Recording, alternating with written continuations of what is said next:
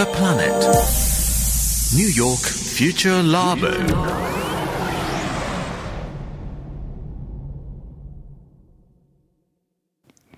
綿谷エリナのオンザプラネット。この時間はニューヨークフューチャーラボミレニアル Z 世代研究所です。Hi, I'm Hikaru. Hi, I'm Mary. Hey, I'm Kenju. Hi, I'm Mikwa, and welcome to New York Future Lab 2021. 今夜もニューヨーク在住のジャーナリストでミレニアル世代と Z 世代評論家、シェリーめぐみさんと電話がつながっています。シェリーさん、エリーさん、こんばんは。こんばんは。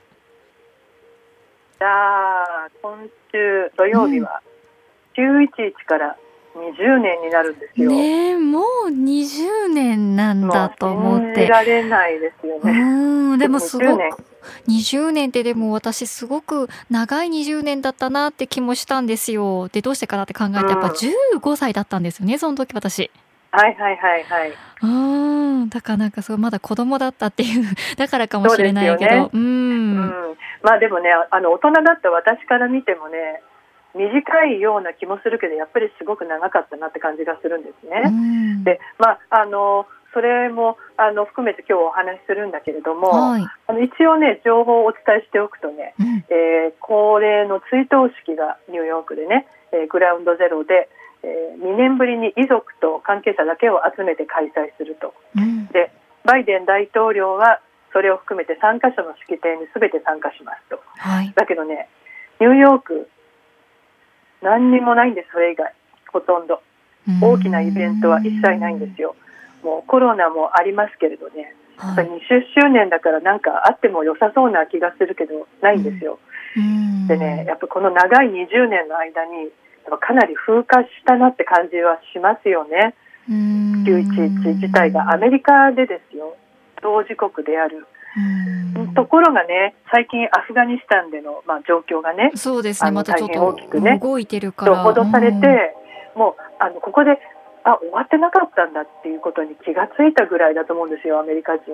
うん。もうこれってね何なんだろうって思いますよね。なんか平和ボケしたのかなとも思うしあとやっぱり逆にコロナとかねはい。BLM とか学校での銃撃とかもいろいろありすぎて、うん。なんかもう忘れられてしまっていたという、まうん。あ、あのこれでね新たなテロのあの日みたいなのも語られているのにまたこれからね見方が変わっていくのかなとも思いますけどねちょっとあのいきなり長く話してしまいましたが、やまあそんなうんそんな20年振り返るとそんな感じですね。ね実際にね、まあそのラボのメンバーっていうのはニューヨークでまあ生まれ育って育っているわけじゃないですか。うん彼らからするとまあどうなんですか？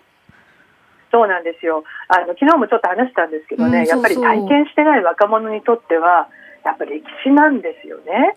そうでか。あの、うん。このラボの Z 世代は最年長のヒカルが25歳当時は5歳、でうんメアリーは当時3歳ケンジ2歳ミクワはね生まれてもいなかったという。そうなんだ。そっか。うんじゃあで全然感覚は全然違いますよね。なんか私が違うんですベルリンの壁が崩壊した時ぐらいな感じなんだななんて思いながら、うん、聞いてましたけども。うんそうかもしれないですねうんまあ、なのでちょっとねまず生まれていたあー3人に、ね。うん。当時の記憶が何かあるのかどうかっていうのをちょっと聞いてみました、はいまずメアリーから I kind of think I remember when it happened because my my mom lost her job. They were watching the TV like a lot more like in terms of like the news and it was like a little bit scary-ish. なんとなく記憶があるのは911の後母が失業して家にいたこと両親が見ていたテレビのニュースでなんとなく怖いなって感じたのを覚えている Tada, the only thing I can remember was like a sense of fear and also like nyoiga smells like very the smoke smell. ああそ.う。2歳だったケンジュが覚えているのは怖いという感覚そして街中に漂っていた独特の煙の匂い覚えてるもんなんですね。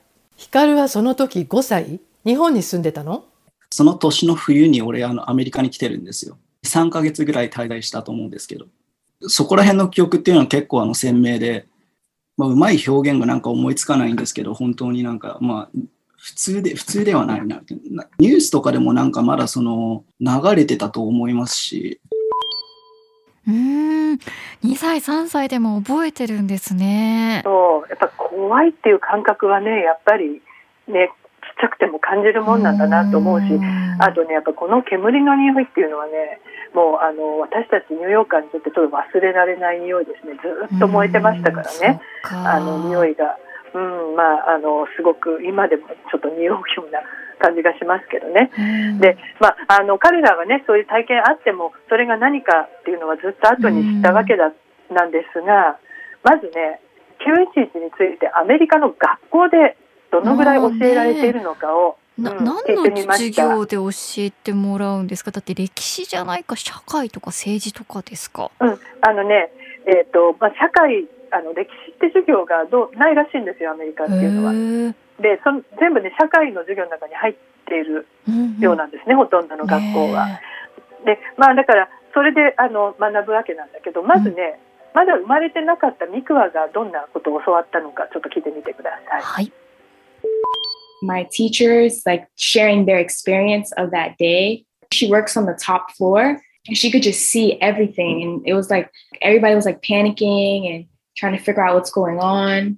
学校の先生からそれぞれの体験談を聞かされたんですね。アートの先生はビルの最上階から事件のすべてを目撃して人々がパニックして何が起きているかを知ろうと必死になっている様子などを話してくれたそうです。そういう話聞いてミクはどう感じた？It's pretty scary to experience. Just watching like documentaries, like they used to show us like videos in school. People would jump out the buildings and you can hear people's crashing into the cars on the street. Like that's traumatizing to like it's scary. So like just imagine like being there and like living the experience. 怖かった。特に授業で見たドキュメンタリー映画で人が窓から飛び降りて止めてあった車にぶつかる音までが聞こえた。もうそれだけでトラウマになってしまいそうというか、 実際にその場にいたらどれほど怖かっただろうと思った。I don't really remember the teachers really talking about it in school. I guess it would take like a moment of silence. ケンジはミクワのように学校でいろいろ教わった記憶がない。911当日に黙祷したのは覚えてるけど。その当日のその日だけそのことについて習うみたいなそんなに細かいなんかそういう詳細までは習わないですし。Um, I think I remember in elementary school we went to the 9/11 museum. I think in high school when we were learning American racism that was experienced afterwards or something, but it never really went into super detail. メアリーが覚えているのは小学校で911ミュージアムに社会科見学に行ったこと。そして高校でイスラム教徒への差別の問題について教わったことでもそんなに詳しいことは教わってない うん。あじゃあまだまだ全然こうなんか科目の中にこうこういうふうにしましょうみたいなのが決まってないんですね。あのね、みんな違うことを教わってるんです。ね、で特にねやっぱり先生が体験談を教えるっていうのがねあの一番大きい。あのやっぱりあの体験しているので。であのそれが一番大きいんですよ。あとはやっぱりドキュメンタリー映画見るとかね。そういうのは割とかなりちゃんと教えてもらってる方で、まあ、なんか黙祷くらいしかした記憶がないみたいな、まあ、そんなふうにとにかくものすごくもうバラバラなんですね。で、ね、まあ、これが実態なんだけれども、まあ、あのさっきも言ったように内容はもう先生の判断に任されてるからね、うん、それがほら自由なクリエイティブなね、学びの場を生むっていうのもあるんだけど、うん、あのまあ、911に関しているっていうと教えることを義務付けてる州もあるんですね。はい、だけどあのこのデータによると義務付けてるのはもちろんニューヨークも義務付けてるんですよ、うん、全米50州のうち14州だっていうそういうデータもあるんですよ。じゃあなんでねこんな教えないんだろうっていう、あの理由を、まあ、これもねあのみんなに聞いてみたんだけど例えばあの若い時にねやっぱあまり教えちゃうとちっちゃい頃にトラウマになるんじゃないかって、まあ、ミクはすごく怖かったって言ってたけどであとはあのニューヨークっていう場所柄もねあって生徒に遺族があることも考えてるんじゃないか。あとねやっぱりね日本もそうだと思うけど現代史ってどうしても最後になってしまうと。であと9月11日って日がねまだ学校が始まってない時もあるんですよ。そうか、うん、今年もねまだ始まってないんです公立は。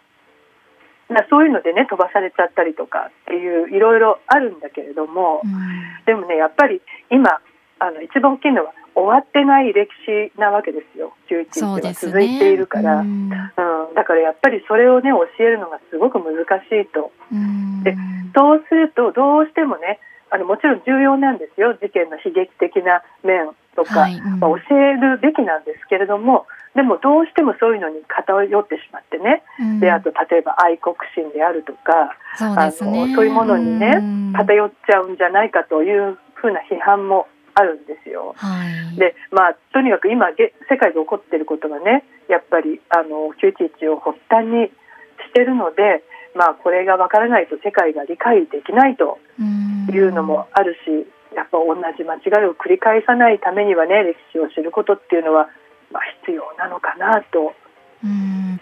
これからどうなっていくのかなとね、ね、まあ、歴史まだ歴史にはなってないってところが本当に難しいところではあると思う、うん、だからまあ教えにくいっていうのはあると思うんですけどただね本当さっきも最初に話したように今アフガニスタン情勢がどんどん変わっていくからそれとどうつながってるのかっていうことなんかはやっぱり学校でそれこそやっぱ教えるっていうこととかもしくは考えてみようっていうね授業とか機会っていうのはすごくますます大事になってくるような気もしますよね。そうですね、まあ、あのラボの、ね、みんながじゃあ今アフガニスタンについてどう思ってるのかっていうのも聞いてあるので。はい、あのまたお伝えしたいと思います。はい、それもすごく興味があるので、ぜひぜひ。ね、はい。ナジェリさん、今週もありがとうございました。ありがとうございました。そしてニューヨークフューチャーラボ JFN アプリオーディでのストリーミング、そして Spotify のポッドキャストでもぜひチェックしてみてくださいね。ニューヨークフューチャーラボ、次回もお楽しみに。